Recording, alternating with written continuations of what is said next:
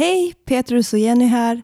Den här gången har vi ett litet avbrott i vår serie för vi har fått äran att göra vår första livepodd. Så först och främst vill jag bara säga, det här finns eh, om du vill se på Youtube. Eh, sök på Sprid ordet. Ja, vår YouTube-kanal heter Sprid ordet och där kan man få se våra ansikten när vi sitter och pratar där och istället. Det kan vara trevligare kanske. Så om du vill göra det så pausa det här och gå in på YouTube istället. På Sprid ordet. Yes, och eh, eh, vi spelade in det här på en ungdoms och unga vuxna-konferens som heter Deeper eh, med syftet att gräva djupare i Guds ord. Och eh, vi ber om ursäkt för ljudkvaliteten men hoppas att du ändå kan få ut någonting av det här.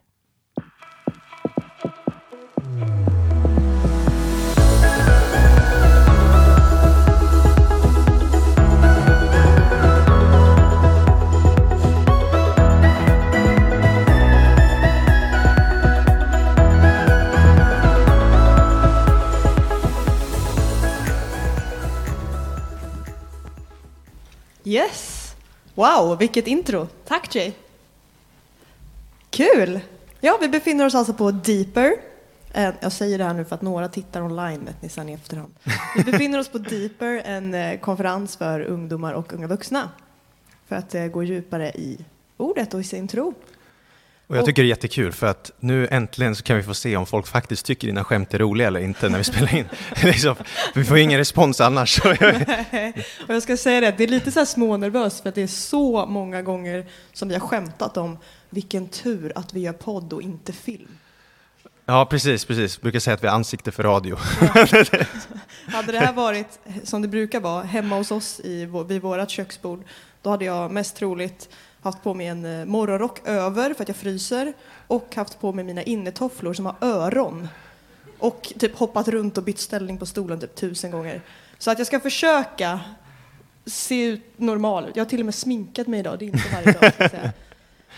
Men Ja. yes, Grymt. Ja, men jag tänker vi kör direkt. Normalt sett så gör vi ju, brukar vi göra en serie, liksom teman, gå igenom så här, men nu har vi bara en specialepisod så här. Så jag tänkte vi ska prata om kraften i Guds ord och dess övernaturliga ursprung och hur cool Bibeln är liksom. yes. Så det blir jättekul. Eh, Så jag tänkte börja med så här att eh, många har inte alltid ett bra förhållande till Bibeln. Eh, man kanske gillar kyrkan, man kanske gillar Jesus, men Bibeln kanske man inte läser så mycket själv. Eh, och det är inte ovanligt alls att det är så. Och många tycker det är svårt. Många tycker det är väldigt svårt. Och, och, och det är inte konstigt alls, för det är en väldigt gammal bok. böcker, 66 böcker. Och det är svårt. Och jag kollade på lite undersökningar, så här, hur, hur bibelläsandet är. Typ, så här, och jag ska inte nämna alla här, men två exempel är att man gjorde en undersökning 2014 där man såg att 4% av svenskarna läste Bibeln en gång per vecka. Liksom. Och eh, en norsk undersökning visade att 40% av de frikyrkliga troende inte ens öppnade sin bibel under 2014. Kanon.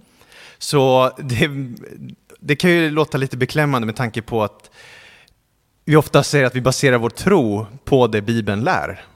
Och sen så kanske man inte läser Bibeln så mycket. Men jag, jag, jag betvivlar inte att folk kanske går till kyrkan eller sådär, eller tycker om att lovsjunga eller så. Men, men om man har en tro som är frånkopplad Bibeln, då blir det ju inte en så djup tro. Och vi vill ju ha en djup tro, en rotad tro, en sann tro. Liksom. Det är därför det är perfekt ämne att prata om på Deeper, eller hur? Gå djupare. Deeper in the Bible. Yes. Så, ehm, det är ju inte konstigt att vi tycker Bibeln är lite lurig. Liksom. För den, normalt sett läser vi böcker skrivna kanske på 1900-talet eller 2000-talet. Inte böcker som skrevs för 3500 år sedan. Det är inte så många som gör det. Liksom. känner inte till så många heller. Nej, nej precis, precis. Och Bibeln är ju skriven för 3500 år sedan till för 2000 år sedan. Så det är ett tidsspann på typ 1500 år. Så allt är ju skrivet eh, på ett annat sätt, på en annan litterär stil än vi är vana vid. Liksom. Och det här kan ju göra så att eh, vi inte är vana vid de tekniker eller de metoder de använde när de skrev Bibeln. Så där. Och det kan ju göra så att vi inte fattar saker. Till exempel Bibeln använder väldigt få adjektiv. Eh, väldigt sällan den målar ut berättelser på ett tydligt och klart sätt. Liksom. Så här, om man läser Tolkiens böcker till exempel, då kan han ta flera kapitel och beskriva hur träden ser ut. Typ så här. Eh, det, det gör inte Bibeln. Bibeln är tvärtom, den är, Nästan så extre- ja, den är extremt sparsmakad. Det är väldigt, väldigt få detaljer och när det väl kommer detaljer är de otroligt viktiga. Och upprepningar är jätteviktigt när de dyker upp gång, gång på gång igen. Så här. Eh, men jag tänker att vi ska inte gå igenom det idag, för då, vi gör så istället, om man vill ha flera metoder hur man kan läsa Bibeln eller coola sådana här, då får man lyssna på vår podd. podd? Ja, Har du talat om sprid ordet? Känner någon, någon till? Nej? Nej? Nej? Ja, till. ja, så den kan man, eh, då kan man lyssna på den bibelserien vi har där. Så här. Men för mig personligen är det så här att jag, jag när jag blev frälst, jag var 19 år gammal när jag blev frälst, jag blev verkligen så här radikalt frälst, jag gick från mörker till ljus, från död till liv, det var verkligen så här total 180 liksom, trots att jag är uppvuxen i kristen familj. Grattis på tioårsjubileet. Ja, exakt. Det, det ja, ja, ja, tio år sedan är det, i, i september. Är det. Going strong. Mm. Men eh, när, när jag blev, sen när jag blev troende och jag mötte Jesus pang så, här, så brottades jag fortfarande med extremt mycket tvivel. Och jag eh, tänkte så här, okej, drogs jag med i känslorna bara? Var det bara massa ehm, känslorus? Var det bara att det var cool musik? Var, var de här sakerna jag såg, de här övernaturliga helandena jag såg, eller de här starka profetiska orden, bara gjorde jag till med det i huvudet så fick jag massa tvivel. Så här. Och jag brottades med de här tvivlen i ja, kanske ett och ett halvt år, jag minns inte exakt, men sådär. Och, och, och varje dag så försökte jag ändå läsa Bibeln, för jag hade hört att det är bra att läsa Bibeln. jag hade hört att det är Guds ord, mata dig med det. Jag minns en så tydlig turning point där tvivlen försvann. Liksom. Och det var när jag verkligen insåg att Bibeln är Guds ord. Och jag insåg det på ett sätt som, jag behöver inte bara acceptera det i tro, utan jag kan, jag kan se det. Alltså jag gjorde en personlig upptäckt av hur otroligt sammanflätande det är, hur många profetier, alltså förutsägelser den innehåller som har gått i uppfyllelse. Och jag började bara, okej vänta, det här är mer än jag anat. Och det var speciellt en YouTube-video jag kom över som var av eh, Ja, han är som en personlig hjälte för mig, det var en gammal gubbe som hette Chuck Missler, där han hade en, eh, en undervisning som hette Hidden Treasures of the Bible. Och så sa han att det finns skatter i Bibeln, det finns skatter dolda. Du behöver bara gräva lite. Och det är en Guds ära att dölja en sak, men det är kungars ära att utforska den. Så det citerade han Ordspråksboken 25.2. Och, eh, och sa han, och som kristna är vi kungar och präster. Och vi är kallade till att hitta de här dolda skatterna. Och så tog han den på en resa och visade alla de här grejerna. Hur övernaturlig Bibeln är, hur, hur de, eh, den refererar till sig själv, inom sig självt och allting. Och jag fick en sån mind-blowing experience. Så det var som att om min tro tidigare hade svajat här uppe, så bara sjönk det ner bergfast. Okej, nu kan jag verkligen lita på Bibeln. Och så gick jag all in liksom.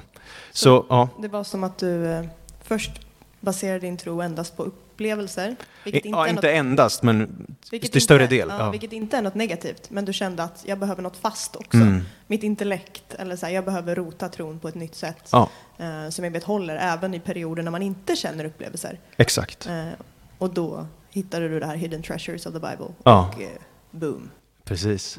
Och det gjorde mig framförallt förälskad i Jesus. Mm. Det är alltså, för att, att vara förälskad i Bibeln, visst, men det ska bara vara en biprodukt av att man har mött Jesus, liksom personen Jesus. Eh, och det var ändå så fint där när Jay höll ett introsnack här innan och presenterade oss, att ja, men det handlar om Jesus för oss. Det handlar inte om Bibeln så, utan Bibeln är bara viktig för att Jesus är viktig. Yes. Och han säger att det är hans ord så. Eh, Men jag tänkte att vi ska prata idag här om eh, bara kraften i Guds ord och sen så ska vi visa lite häftiga, coola grejer som vi tycker är feta med Bibeln. Så, här. Ja. så jag tänker, vi, vi börjar, vi läser Johannes evangeliet 8, 31-32 Jenny. Yes, och det står Jesus sa till de judar som hade satt tro till honom Om ni förblir i mitt ord är ni verkligen mina lärjungar och ni ska förstå sanningen och sanningen ska göra er fria. Exakt, så Jesus pratar här med de som har satt sin tro till honom. Det här är inte bara några random personer på gatan, eller det här är folk som säger, men jag tror på dig Jesus. Och då säger han, okej, men nu måste ni förbli i mitt ord. Då är ni verkligen mina lärjungar. Och då, när ni förblir, kommer ni förstå sanningen och sanningen kommer göra er fria. Yes. Och, och, och det är så viktigt här att det är inte bara sanningen som gör en fri, utan det är sanningen du förstår som gör dig fri. Och för att kunna förstå Guds ord, förstå Jesu ord, då behöver vi förbli. Och det är en process liksom dagligen, att ju mer, ju mer, ju mer man förblir, desto mer förstår man. Och det, Och det är ju också vår lilla slogan som vi har för vår podd, att vi vill förbli, förstå och förvandlas. Att det går i den ordningen. Ja. När vi förblir i Guds ord, då förstår vi mer om vem han är, mer om sanning, mer om sanning om oss själva, mer om sanning om hela världen, om etc. etc. Och då förvandlas vi. Ja. Och vi blir mer lika Jesus. Vi blir fria, verklig frihet. Så ja, det är mäktigt. Tänk vi läser ett annat bibelord här om, om, om Bibeln då, för att vi, vi kallar det också för bli förstå förvandlas av Guds ord. Och det är för att vi verkligen tror att de här 66 böckerna, 39 i Gamla Testamentet, 27 i Nya, är Guds ord. Så vi ska läsa det i Andra Timoteusbrevet 3, 16-17. Hela skriften, hela skriften är utandad av Gud och nyttig till undervisning, till bestraffning, till upprättelse och till fostran i rättfärdighet för att gudsmänniskan ska bli fullt färdig, väl rustad för varje god gärning. Exakt, hela skriften. Och det här är så viktigt, när det här skrevs också, då fanns inte ens hela Nya Testamentet. Så det talar specif specifikt om Gamla Testamentet. Och sen såklart också Nya, men, men specifikt gamla. Och, men alla de här böckerna i Bibeln är till för att undervisa oss, mm. lära oss rättfärdighet, lära oss vad, vad, som är fel, lära oss vad som är rätt, visa oss hur man ska leva. Alltså den är till för att utrusta oss, ge oss visdom. Och om du, jag, jag har inte träffat någon person som säger att den inte vill vara vis. och, och, det finns ett väldigt enkelt sätt att bli vis, det är att förbli i Guds ord. Mm. Då blir man vis, då kan man få vishet i hur man ska leva. Liksom. Eh, och då kan man få urskilja vad som är Guds röst och vad som är samhällets röst, vad som är eh, ens egen naturs röst och så här, vad som är ens hjärtas röst. Och hjärtat behöver inte alltid vara i linje med vad Gud säger och då så ska man trycka, liksom, se till att det Jesus vill ska mm. bli verklighet i ens liv och så vidare. Och det här tycker jag är en så, det kanske låter lite, jag vet inte, ovant, men jag måste säga att jag tycker det här är en sån trygghet. För att världen är så otroligt föränderlig och den är så otroligt mm. luddig och väldigt mycket så här stora, hitta sanningen i dig själv. Och man bara, när jag är hangry. Nej. Men att då ha en, en, en fysisk bok, alltså ha en tydlig grund som när jag inte vet vad jag ska göra, när mina känslor är helt kaos eller whatever, så har man alltid en bok som är liksom utandad av Gud. Hur fett är inte det? Verkligen. Men sen ska man också komma ihåg att Bibeln har använts väldigt mycket för eh, destruktiva syften, manipulativa syften, maktmissbruk och så vidare. Så det är väldigt lätt att förvrida Bibeln också, använda den för sina syften och få igenom mm. sin vilja. Liksom. Eh, och sådär. Och det finns ju hur många verser som helst du kan använda för att eh, eh, twista och legitimera olika typer av förtryck eller andra mm. grejer. Liksom. Och det är därför det är så viktigt att studera hela Bibeln. Ja, och framför allt så är det viktigt med den helige Ande. Mm. Eh, för om du läser Bibeln utan en helig Ande, då är du ganska körd, höll på att säga. Alltså för det, det står i flera bibelställen, står det liksom att eh, det krävs att man är en andlig människa mm. för att kunna förstå skriften. Mm. Och det sker ju i samband med pånyttfödelsen, när man tror att Jesus är Herre, alltså man tror att Jesus dött och uppstått då, då händer någonting på hans insida och man får den möjligheten. Och så står det också att eh, vi alla fått en helig ande och vad hans smörjelse lär oss, det är sanning. Mm. Och så står det till och med, vi behöver inte någon som undervisar oss. Sen tror jag det är väldigt bra att ha någon som undervisar en, för att Bibeln säger också att vi har fått lärare som gåva till församlingen för att undervisa en. Och för mig var det revolutionerande, min bibelläsning. Mm. Okej, okay, jag behöver inte lista ut allt själv. Inte alls. För tidigare hade jag kanske fått intrycket av att ah, det är superviktigt med dina morgonandakter och när du läser Bibeln själv, liksom, det är då Gud talar till dig. Men jag menar, oj vad Gud har talat till mig genom lärare. Och jag menar, det blir mycket roligare att läsa Bibeln när andra har förklarat Bibeln för mig innan. Så bara, okej, okay, det är det här ungefär det det betyder. Så när jag läser det nästa gång så själv, då kan jag se andra saker som jag tid, eh, tidigare inte såg. Och så, Bibeln blir mycket mer levande. Och därför så är jag stark förespråkare av att eh, lyssna på olika typer av undervisning och predikningar, såklart i sin lokala församling, men vi lever också i ett årtusende, ett århundrade som ingen annan haft möjlighet till. Liksom. Vi, vi, vi har ju tillgång till hur mycket som helst. Både gott och dåligt. Så, här. så man, man, behöver, man behöver sin community, man sin gemenskap. Ja, ja, man behöver helig ande och man behöver sin, eh, människor runt omkring som hjälper en navigera. Så här. Ja, men, någon kanske har urskiljningsgå, hjälp mig urskilja, vilka röster ska jag lyssna på? Så kan man tillsammans gå djupare. Så mm. Och eh, med det sagt vill jag bara säga att just den personliga bibelläsningen har betytt otroligt mycket för mig och min vandring med Jesus. Eh, utan den hade jag inte haft den tro som jag har idag. Så att det är liksom ett komplement. Liksom. Eh, man behöver både och. De nära stunderna. Om man verkligen om man har en relation med någon som man älskar då är det ju fantastiskt att liksom få kolla allihop, här är den här fantastiska personen, Woho, vi hänger allihop. Men man vill ju också vara själv med den personen. Mm. Så det är liksom det ena utesluter inte det andra.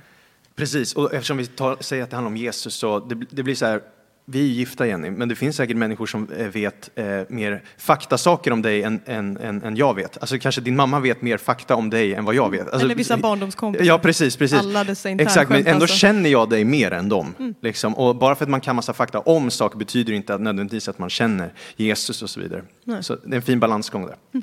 Hur som helst, jag tänkte att vi ska kolla på eh, effekterna av att läsa Bibeln. För att det fin- alltså av alla saker som är häftigt så Bibeln är väldigt häftig. Alla profetier, förutsägelser, hur den är samstämmig, hur den hänger ihop. Allt det här skitcoolt. Men det är, och, och arkeologi, asfett, allt det. Men det är också riktigt fett att det finns liksom vetenskapliga studier som visar att Bibeln förvandlar liv.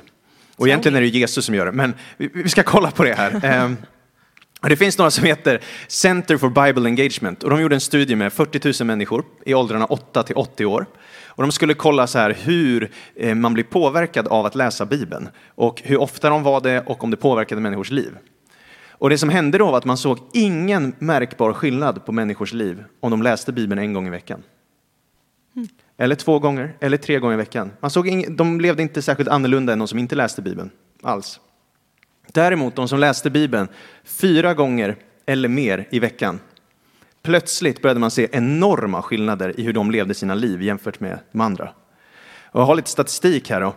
Eh, det var fem, 57 procent lägre, vad ska vi säga, chans eller risk, jag vet inte. Risk. risk att bli full. Man säger alltid fel. Okej, okay. och 68 procent lägre risk då, att du hade sex utanför äktenskap. Eh, 61 procent lägre att titta på pornografi.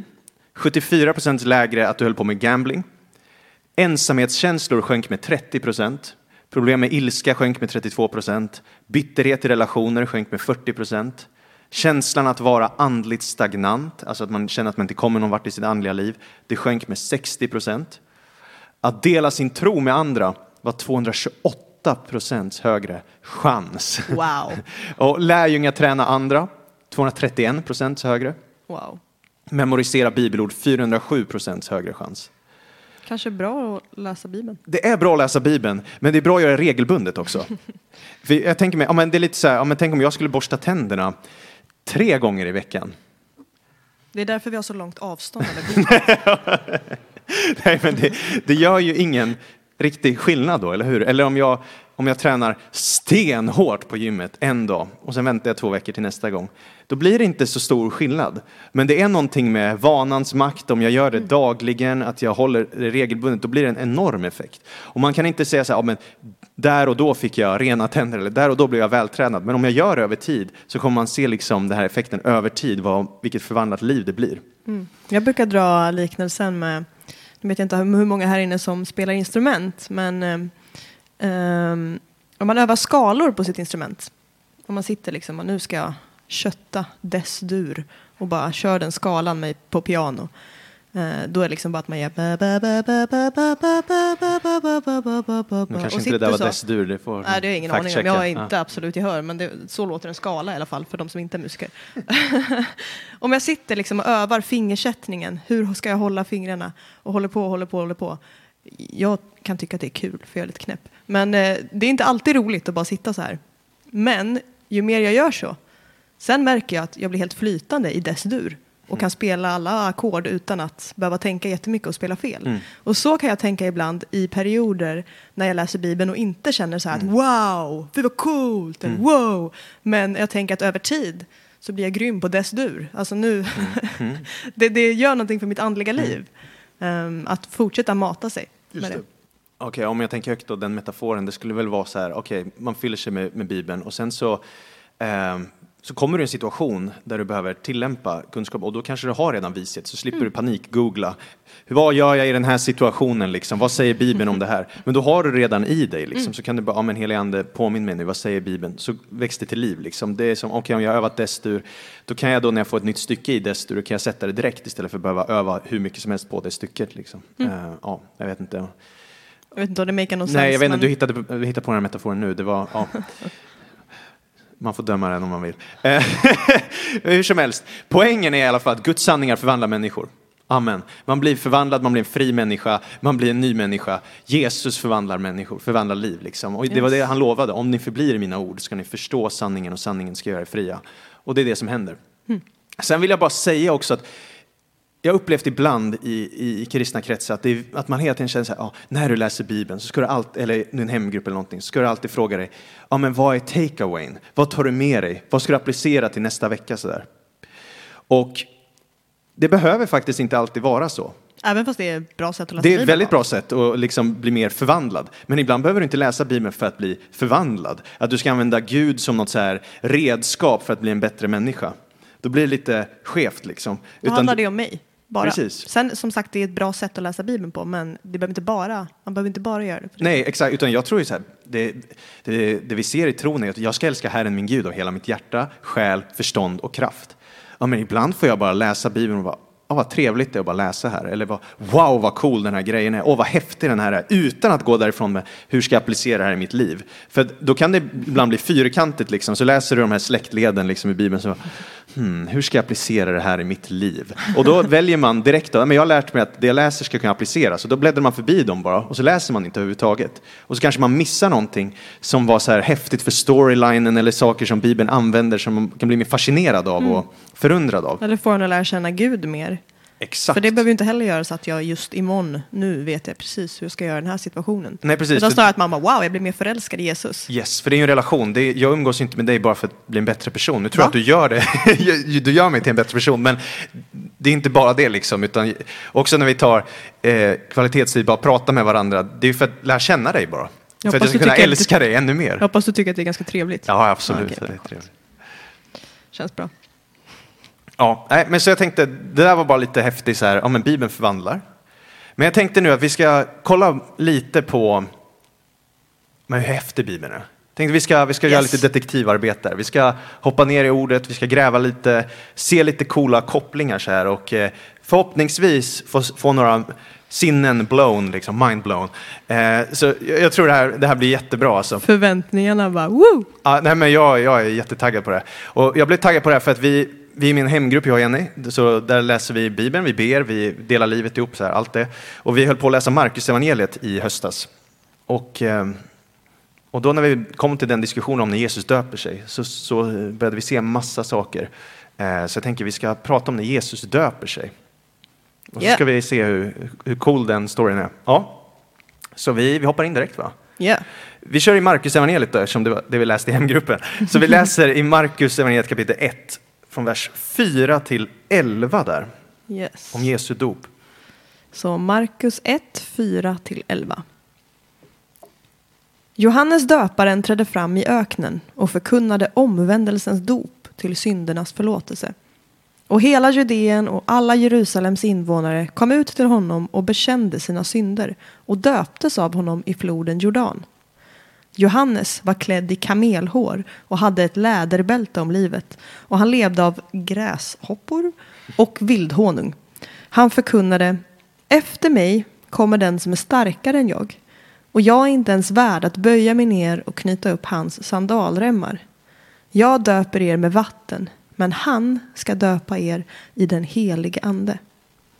Vid den tiden kom Jesus från Nasaret i Galileen och blev döpt i Jordan av Johannes. Och se, när han steg upp ur vattnet såg han himlen dela sig och anden komma ner över honom som en duva. Och en röst kom från himlen. Du är min son, den älskade. I dig har jag min glädje. Amen, grymt. Ehm, bara fun fact där, du reagerade starkt på gräshoppor. Ja. Det har jag tvingats äta då när jag hade svensexan. Mitt prov för att få gifta mig med dig av mina eh, killkompisar det var att de gav mig gräshoppor och, och honung och tvingade mig äta det. Och efter jag ätit den här gräshoppan då, som var vedervärdig och äcklig så fick jag reda på att de köpt den i en zoobutik. Det var reptilföda och jag panikgooglar och så ser jag så här att om man äter gräshoppor finns det risk att man får mask i magen. Alltså jag hade så mycket panik inför bröllopet. Jag bara, vilken trevlig honeymoon vi ska ha igen. Men Gud är god, jag slapp alla de där. Ja, Och jag var ganska arg på dina ja du var väldigt arg på mina Såg vänner. fram emot när de skulle gifta sig så vänner, vi, ja. så vi kunde planera deras svensexa. Exakt, exakt. Okej, men i alla fall, Jesu dop här. Det händer väldigt mycket vid det här dopet. Eh, varför är det just Johannes döparen som döper Jesus? Varför är det just vid Jordanfloden? Alltså det här är väldigt bra att ställa bara frågor. Varför, varför, varför? Okej, när han kommer upp i vattnet öppnar sig himlen och anden kommer ner över honom som en duva. Okej, varför kommer anden över honom just då? Varför äter Johannes gräshoppor? Ja, den den tar vi inte idag. Men varför kommer det som en duva just? Varför är det just en duva? Varför inte något annat?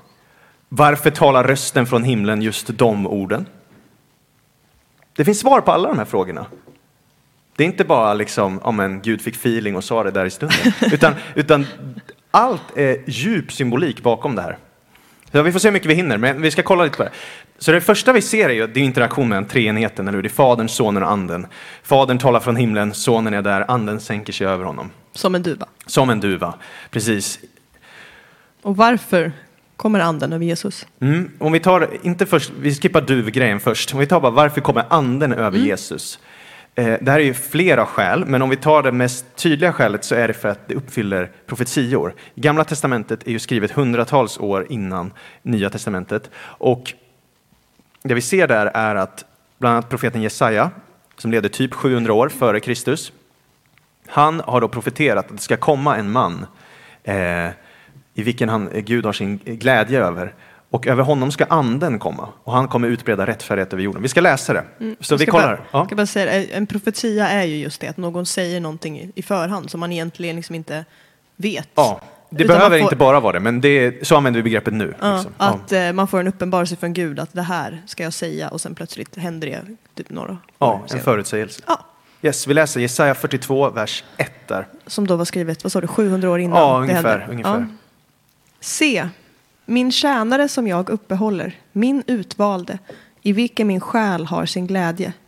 Jag har låtit min ande komma över honom. Han ska utbreda rätten bland hedna folken.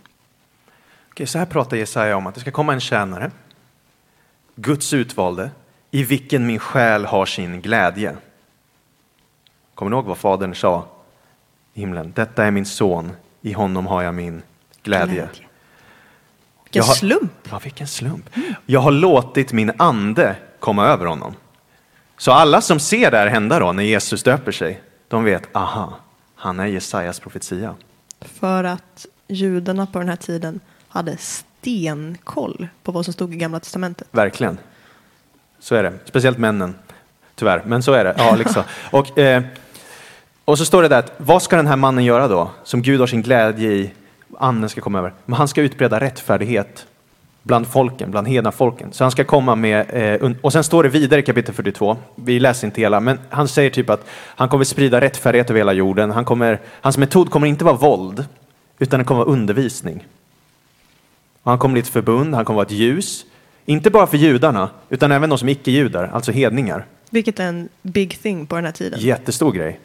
Som de inte kanske hade tänkt sig, men som Nej. det ändå var profeterat. Mm. Och så står det att den här tjänaren kommer öppna blinda ögon och komma med frihet till fångna. Hmm. Det låter ju som Jesus, eller hur? Wow, han uppfyller det här, fast det är sagt 700 år i förväg. Plus Så bara- att ja. Jesus pratar ju mycket om, så här, även fast han kommer och är kungen och whatever, Mm. han pratar ju mycket om att den som vill vara störst i Guds rike måste vara den andras tjänare. Man ska vara ödmjuk Mm. och han tvättar fötter, Exakt. vilket vad en slav gör egentligen. Liksom. Så han är en tjänare. Ehm, Så att han är verkligen en tjänare. Så där har vi det. Så anden kommer över honom och rösten tar från himlen, bland annat för att säga han är Jesajas profetia. Coolt. Ja, det finns ett annat ställe i Jesaja också som talar om att anden ska komma över en man. Eh, och vi, vi läser det så vi ska se här, för Jesus själv säger att han också uppfyller det här i Jesaja 61, vers 1-3 där. Herren, Herrens ande är över mig. Ty Herren har smort mig till att predika glädjens budskap för de ödmjuka. Han har sänt mig att förbinda dem som har ett förkrossat hjärta, att ropa ut frihet för de fångna och befrielse för de bundna, till att predika ett nådens år från Herren och en hämndens dag från vår Gud, för att trösta alla sörjande, för att låta de sörjande i Sion få huvudprydnad istället för aska, glädjens olja istället för sorg, lovprisningens klädnad istället för en modfälld ande. Mm. Även här har vi då hur anden kommer över en tjänare. Och det här kommer vara en man som kommer komma med glädjens budskap. Glädjens budskap, samma ord som evangelium då, på grekiska. Så han kommer med evangelium.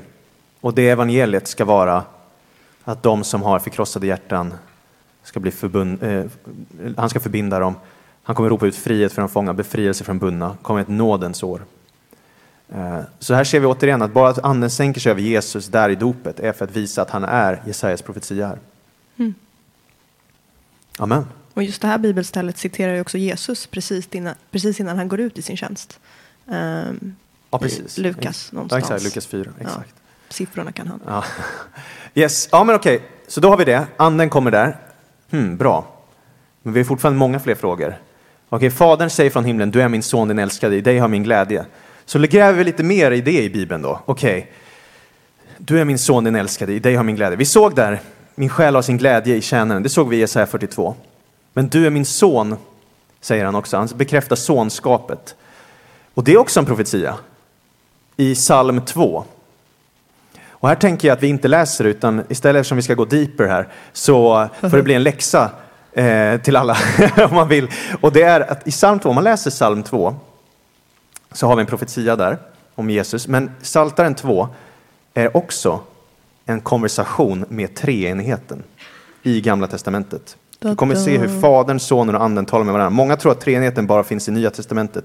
Men där är det hur Fadern, Sonen och Anden talar med varandra i psalm 2.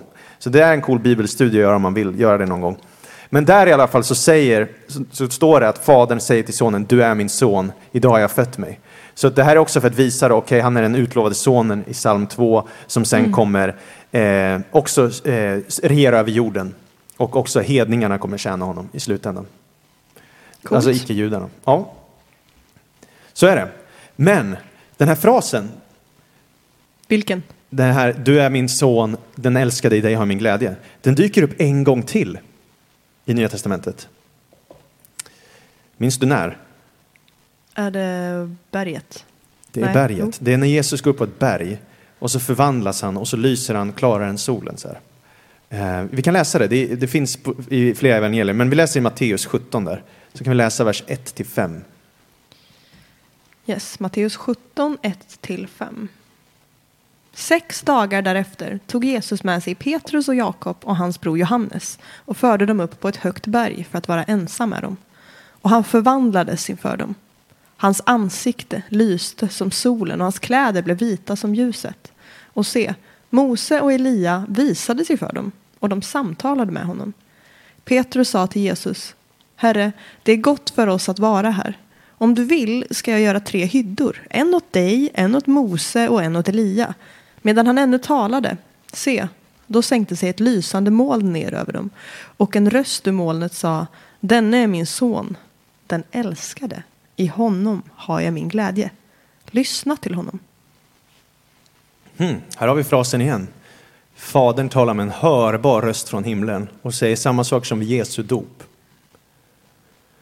Också en helt wacko story. Ja, verkligen. Den skulle man också Mose- kunna ställa hur många frågor som helst. Varför är Mose? Varför är Elia? Varför är Som det på berg? döda hur länge som helst. Ja, liksom. exakt. Ja, men, men det tar vi inte nu. Det, det får vara annan Ja. bibelstudie. Men poängen är här, okej, han säger samma fras.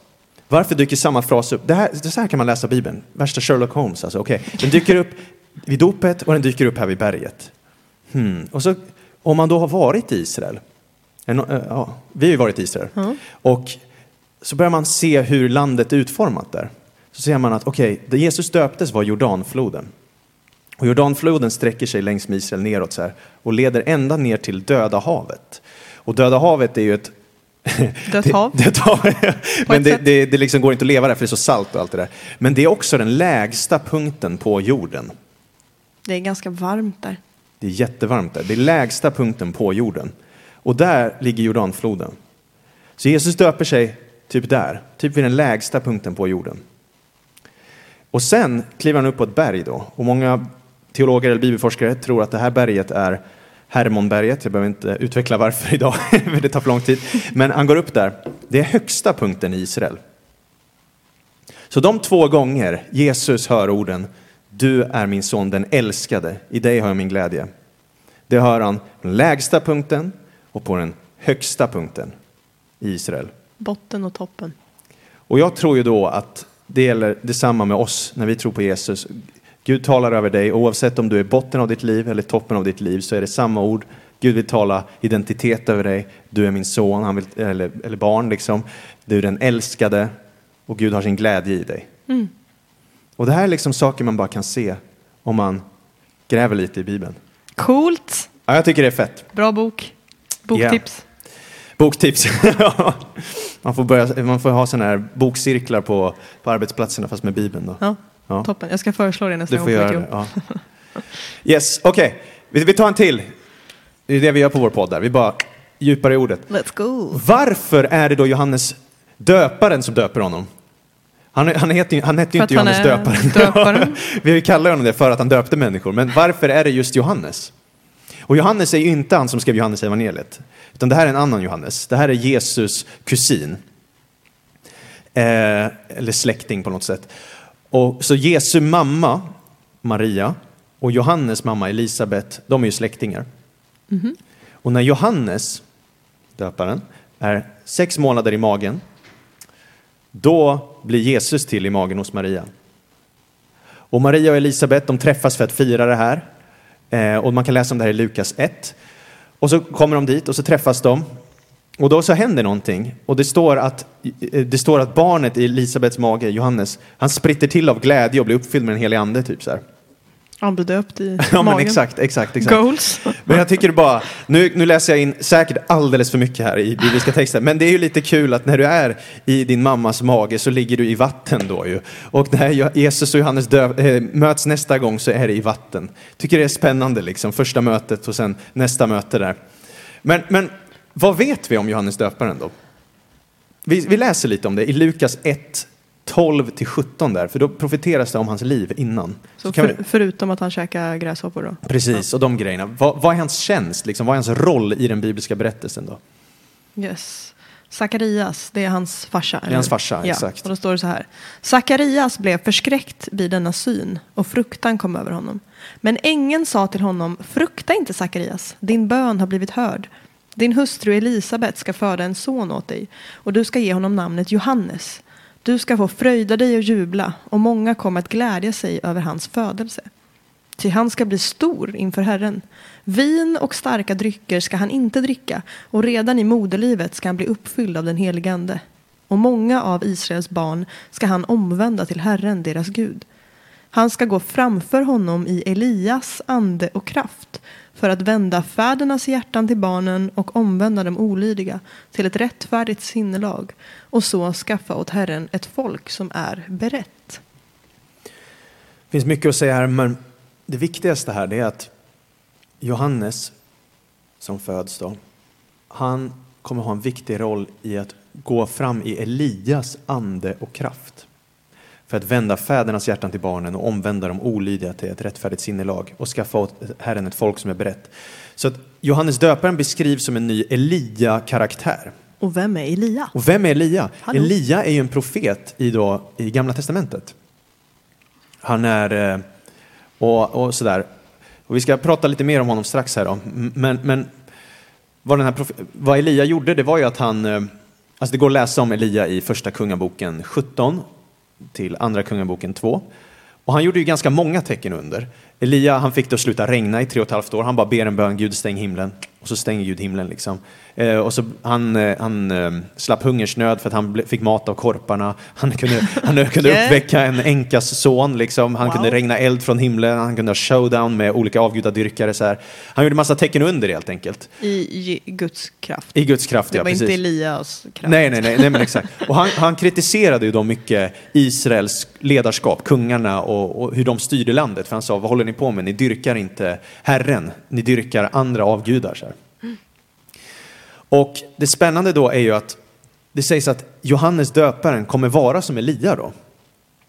Att han kommer ha samma typ, samma funktion som Elia. Och man bara, på vilket sätt? Och det vi läste där i Lukas, det var att han kommer gå fram i Elias ande och kraft för att vända fädernas hjärtan till barnen. Okej, så hans roll är på något sätt att komma med omvändelse. Det, Elia försökte ju omvända folk i sin tid. Och Johannes döparen är väldigt tydlig med omvändelse. Han kallar folk huggormsyngel. Alltså, han kallar folk avkomma till ormen. Det är inte kul att bli kallad det. Men Kul. han, han är ju också då en, en eh, han uppfyller en profetia. Mm. Eh, I Malaki, som är också en gammaltestamentlig profet, så talas det om hur, ja vi kan läsa det också, vi kör här. Vi, vi kör full Malaki, on liksom. Malaki låter som den där finska profeten. Malaki. Men eh, vi, vi läser det också då. Det här är en profetia om att det ska komma en ny Elia-gestalt i den sista, i sista eh, tiden kan man säga. Ehm, och hur Johannes döparen uppfyller det då. Yes. Mm. Malaki 4, 5-6. Se, jag ska sända till er profeten Elia innan Herrens dag kommer, den stora och fruktansvärda. Han ska vända fädernas hjärtan till barnen och barnens hjärtan till deras fäder, så att jag inte kommer och slår landet med till spillogivning. Så profetian är Elia kommer komma framöver och han kommer vända fädernas hjärtan till barnen. Och sen kommer vi till Nya Testamentet och de om Johannes döparen som föds här, han kommer göra det. Han är Elias, han kommer vara som Elia. Han kommer vända människors hjärtan liksom till Gud. Så Johannes döparen har en Elia-roll. Och Johannes döparen är den som döper Jesus. Det betyder så okej, hmm, här ska vi gräva lite om det är liksom en, en, en ledtråd så här, gräv här, gräv här i Bibeln. Skattkarta. Det, ja men verkligen är det. Så bara okej. Så om Johannes döparen är Elia, efter Elia kommer en man som heter Elisha, som är efterträdaren till Elia. Kan det finnas någon koppling mellan Elia och Johannes då och Elisha och Jesus möjligtvis? För om Elisha tog över efter Elia och Jesus ska då ta över efter Johannes döparen här. Kan det finnas någon koppling mellan Jesus och Elisha då? Show me! Så det som händer är då när Elia ska lämna över till Elisha händer något väldigt spännande. Och det går att läsa om det i Andra Kungaboken. Och jag vet inte om vi ska läsa allt, det tycker jag inte vi ska göra för det, det, det tar för lång tid höll jag på att säga. Men, men poäng, eller, ja, jag vet inte Jenny, ska vi göra det? Du orkar, du orkar, Ja. kör, kör. Andra Kungaboken Let's go. 2. Andra Kungaboken 2 där, så berättas om hur Elia överlämnar till Elisha nu. Och lägg märke till var överlämnandet sker. Yes, och då är det vers 6. Så andra kungaboken 2, vers 6 till 15. Elia sa till honom, alltså till Elisha, I guess. Exakt. Ja. Stanna här, för Herren har sänt mig till Jordan. Men han svarade, så sant Herren lever och så sant du själv lever, jag lämnar dig inte. Och de gick båda vidare. Men 50 av profetlärjungarna gick och ställde sig på något avstånd längre bort, medan de båda stod vid Jordan. Elia tog sin mantel, vek ihop den och slog på vattnet. Då delade, då delade detta sig åt båda sidor och de gick bägge igenom på torr mark. När de hade kommit över sa Elia till Elisa. Be mig om vad du vill att jag ska göra för dig innan jag tas ifrån dig. Elisha sa. Må en dubbel arvslott av din ande komma över mig. Han svarade. Du har bett om något svårt. Men om du ser mig när jag blir tagen ifrån dig, då kommer det att ske dig så. Annars sker det inte. Medan de gick och samtalade, se, då kom en vagn av eld med hästar av eld och skilde de båda från varandra. Och Elia for i stormvinden upp till himlen. Elisha såg det och ropade, min fader, min fader, du som för Israel är både vagnar och ryttare. Sedan såg han honom inte mer. Elisha tog tag i sina kläder och rev dem mitt i tu. Därefter tog han upp Eli, Elias mantel som hade fallit av denne och vände tillbaka och ställde sig vid Jordans strand. Han tog Elias mantel som hade fallit av denne och slog på vattnet och sa Var är Herren, Elias Gud? Då nu också Elisha slog på vattnet delade det sig åt båda sidor och han gick över. När de profetlärjungar som var vid Jeriko på något avstånd såg detta sa de Elias ande vilar på Elisha. De gick emot honom och bugade sig till marken för honom. Ja, det What? Finns, ja, det finns mycket här. Men, men, men märkte ni var, eller märkte du var överlämnandet skedde? Jordan. Jordanfloden. Och Johannes döparen kommer i Elias ande och lämnar över till någon. Och Elisha fick dubbelt upp av Elia. Och Jesus kommer göra så mycket större gärningar än Johannes döparen. Men Johannes döparen kallas den största människan född av kvinnor. Så Jesus säger att han är den största profeten, större än Moses, större än Elia, större än alla liksom. Och men Jesus kommer vara ännu större än det då. Mm. Väldigt intressant. Så om Elia är kopplad till Johannes döparen, då borde ju Jesus vara kopplad till Elisha. Och det är det vi ser också i, i Bibeln. För fun fact också, Elisha skulle ha dubbelsmörjs av Elia. Elia gjorde, jag tror det, nu minns jag inte, jag tror det är åt, är det 12 mirakel? Jag minns inte, eh, 8 eller 12 mirakel. Och den andra gjorde dubbelt upp. Så om man läser alla mirakel Elia gjorde, nu säger vi for the sake of the argument att det var 8, så gjorde han 8 mirakel, då gjorde Elisha 16 i Bibeln. Så det är exakt dubbelt upp. Coolt. Men hur som helst, Eli, Elisha då, om kopplingen till Jesus där. Elisha förvandlar vatten till blod. Jesus förvandlar vatten till vin. Elisha botar spetälska. Jesus botar spetälska. Elisha botar sjuka. Jesus botar sjuka. Båda utför ett mirakel genom att be en person tvätta sig i vatten. Både Elisha och Jesus. Elisha får någonting att eh, flyta på vatten och trotsa gravitationen. Han får ett yxhuvud att flyta. Och Jesus går på vatten, han flyter på vatten liksom. Ja. Surfar. Elisha uppväcker döda söner och ger dem tillbaks till sina mödrar. Och det, eh, eller en son, och, ger och det gör Jesus också. Då. Båda öppnar ögonen på blinda. Elisha matar hundra män med 20 korn bröd och ax som han fått av en man. Och maten räckte och blev över. Jesu bröd under någon. Jesus mättar 5000 män med fem bröd liksom, och två fiskar. Och Elishas efterföljare åt dödligt gift eller förgiftad mat utan att det skadar dem. Och Jesus har sagt att hans efterföljare kan äta dödligt gift och det ska inte skada dem. Elisha har en girig lärjunge som heter Gehazi som förråder honom och sviker honom på grund av girighet. Vad händer i Jesu liv? Judas. Judas, ja. Sviker honom för pengar. Och det sista miraklet Elisha gör, det är att han dör. och när han är död så ligger hans ben i en grav där. Så tar man en man och slänger honom på hans ben och den mannen till det döda. Så att hans död blev till liv. Och Jesus död blir till liv då, för att han uppstår till och med från det döda och leder till uppståndelse. Så, här.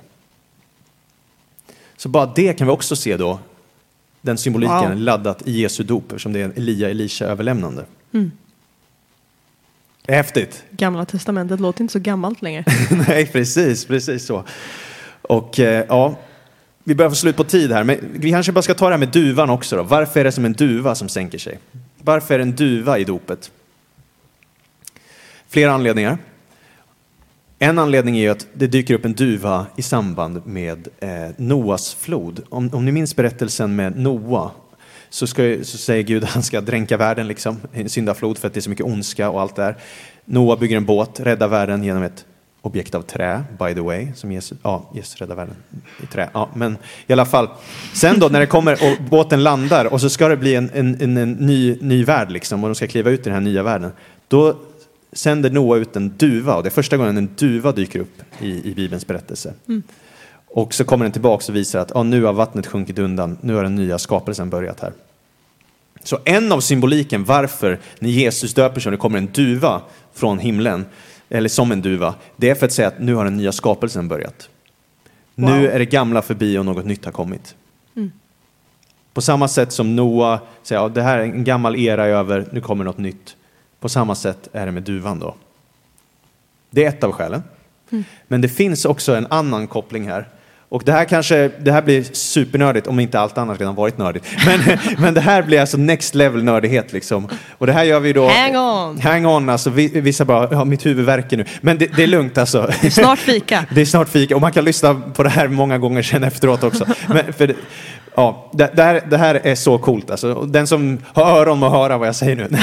Eh, och, och, och det, i, I tredje Mosebok så finns det en berättelse om när någon blir spetälsk och blir renad från sin spetälska. Och ska det- spetälska är en vidrig hudsjukdom. det som kallas lepra-sjukdom idag. Ja. Ja. Och då finns det ett unikt offer i tredje Mosebok 14. Vad det ska ske. Det ska vara två fåglar. Man ska ta två fåglar, troligtvis två duvor. För det var rena djur.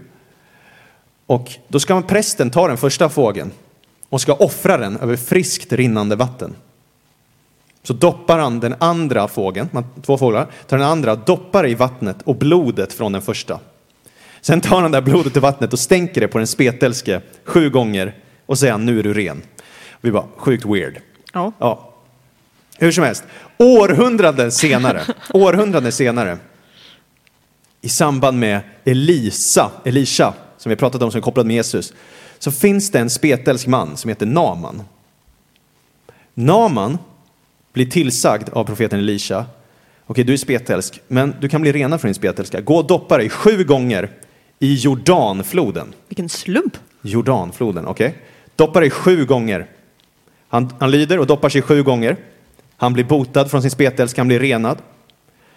Väldigt likt renandet, eller hur? Sju gånger, doppar sig i vatten, en spetälsk, rinnande vatten. Men vi saknar ju en fågel i berättelsen. Hmm. Men om det var en fågel för en fågel, då kanske man ska tänka en man för en man. Så om offret skulle komma till samma rinnande vatten, Jordanfloden, kanske några århundraden senare, så kommer ju då Messias, Jesus, fram till Jordanfloden. Och vem väntar på honom där? Johannes döparen. Och Johannes döparen råkar faktiskt vara också en präst, för att hans föräldrar är präster, eller hans pappa är präst då. Och det är prästen som har ansvar för offret. Så då tar han och doppar Jesus där då i vattnet, i det här rinnande vattnet. Och dopet är ju också en symbol på död och uppståndelse. Så en präst utför ett symboliskt offrande i rinnande vatten där en spetälsk blev renad och botad några århundraden tidigare. Hänger du med? Bam. Det är ganska djupt här. Men också, vad händer vid Jesu dop? Det kommer en fågel ner, en duva. Mm. Ser alla kopplingar här mellan spel? Alltså det, det, Jesus, alltså, det, alltså när man läser Bibeln, man bara tjena, finns allt det här nedladdat i den här lilla texten? Okej, Okej, det är referenser överallt. Hur mycket har jag missat när jag läser Bibeln? Eller? Alltså, det är brutalt. Och då tack vare det så kan ju, när vi döper oss idag, oavsett om det är Jordanfloden eller någon annanstans, så blir vi rena. För spetälska är också i Bibeln en symbol på synd. Och, eh, hur, för det, blir, det gör en oren och käkar upp en inifrån, precis som synden gör. Men när vi döper oss, liksom väljer att ikläda oss Kristus, då blir vi också rena. Vi blir av med all, all vår orenhet. Så här. Ja, så vad, vad vill vi säga med allt det här? Det här var bara några exempel på hur cool Bibeln är. Ehm, det här var bara i den lilla texten vi läste om Jesu dop. Så här är det i princip i varenda passage i hela Bibeln. Att du, kan, du kan se hur många ja, men, hyperlänkar, alltså du vet när man klickar på en länk så klickas man vidare på datorn. På samma sätt är det i Bibeln. Det är referens efter referens efter referens och allt är sammanflätat, sammanvävt och allt är symboliskt, profetiskt, men också historiska händelser naturligtvis. Och det är därför vi fortfarande inte har kommit igenom Markus evangelium i vår hemgrupp. Även fast vi började i typ augusti. Okej, men då kan jag tänka, vad spelar det för roll? Det här spelar ingen roll för mitt liv. På ett sätt kanske det inte gör det, men jag tycker det styrker ens tro enormt. Och framför allt, så jag blir i alla fall väldigt mycket mer förälskad i Jesus. Yes. Eh, jag kanske inte har någon praktisk applikation av att typ så här, okej, de här du, eh, fåglarna offrades liksom och Naman döpte sig där och whatever. Det spelar ingen roll för mitt liv. Men det styrker min tro. Det gör att jag behöver inte skämmas för det här. Jag Så det spelar roll för din tro? Ja, det spelar tro. Och framförallt så här, fy vad grym Jesus är alltså. Wow, vilken bok Bibeln är, vilken Gud Jesus är. Det är så mäktigt att tjäna honom. Så här. Hm. Jag känner den här guden. Ja, Håller du med? Det är nästan som man borde ha en podd med så här återkommande med massa olika teman och gå igenom massa ja verkligen. Någon borde starta det. grejer. Ja, okej. Mm. ja. Grymt. Nej, men så Bibeln förvandlar. Men man behöver inte bara läsa Bibeln för förvandling. och Bibeln För förvandlar för att göra, Jesus den kommer göra förvandlar. det. Exakt, exakt. Mm. Det finns vetenskapliga bevis på att den förvandlar. Och framförallt så bara, ja, Jesus över hela Bibeln. Det allra mest ställen vi läste nu i Gamla Testamentet, det handlade ju om Jesus egentligen. Mm. På något sätt, han uppfyller det sen. Ja, vi hoppas att det här ska vara inspirerande avsnitt. Vi hoppas att fler blir sugna på att läsa Bibeln. Och jag hoppas inte man känner sig så här överväldigad. Åh, förväntas det om att kunna se allt där? Nej, det gör inte det. Det förväntas inte det av dig faktiskt. Men jag tror att om man bara förblir i ordet över tid, man lyssnar på olika lärare, så börjar man se fler och fler kopplingar och sanningen börjar sjunka mer på, in på ens insida. Så kommer man bara förälska sig mer i Jesus här. Vi behöver inte förstå allt. Det är inte det det handlar om. Men vi behöver leva i kärlek. Mm. Och det tror jag verkligen Bibeln väcker inom oss. En kärlek. Ja. Yes. Amen. Ska vi be en bön? Kör Jenny. Yes. Ja, tack Jesus för ditt ord. Tack för att du har gett oss en fantastisk grund att bygga våra liv på. Eh, jag tackar dig för att vi får förälska oss i dig mer och mer genom ditt ord och genom när vi läser det Gud. Jag ber för var och en som eh, lyssnar på det här att de skulle få en, en lätthet i att läsa Bibeln och verkligen bjuda in din heligande vid varje stund. Jag ber att eh, vi skulle få förbli, förstå och förvandlas mer och mer av dig och ditt ord, Herre. Att vi skulle bli mer och mer förälskade i dig. I Jesu namn. Amen. Amen. Yes. Tack att ni har lyssnat.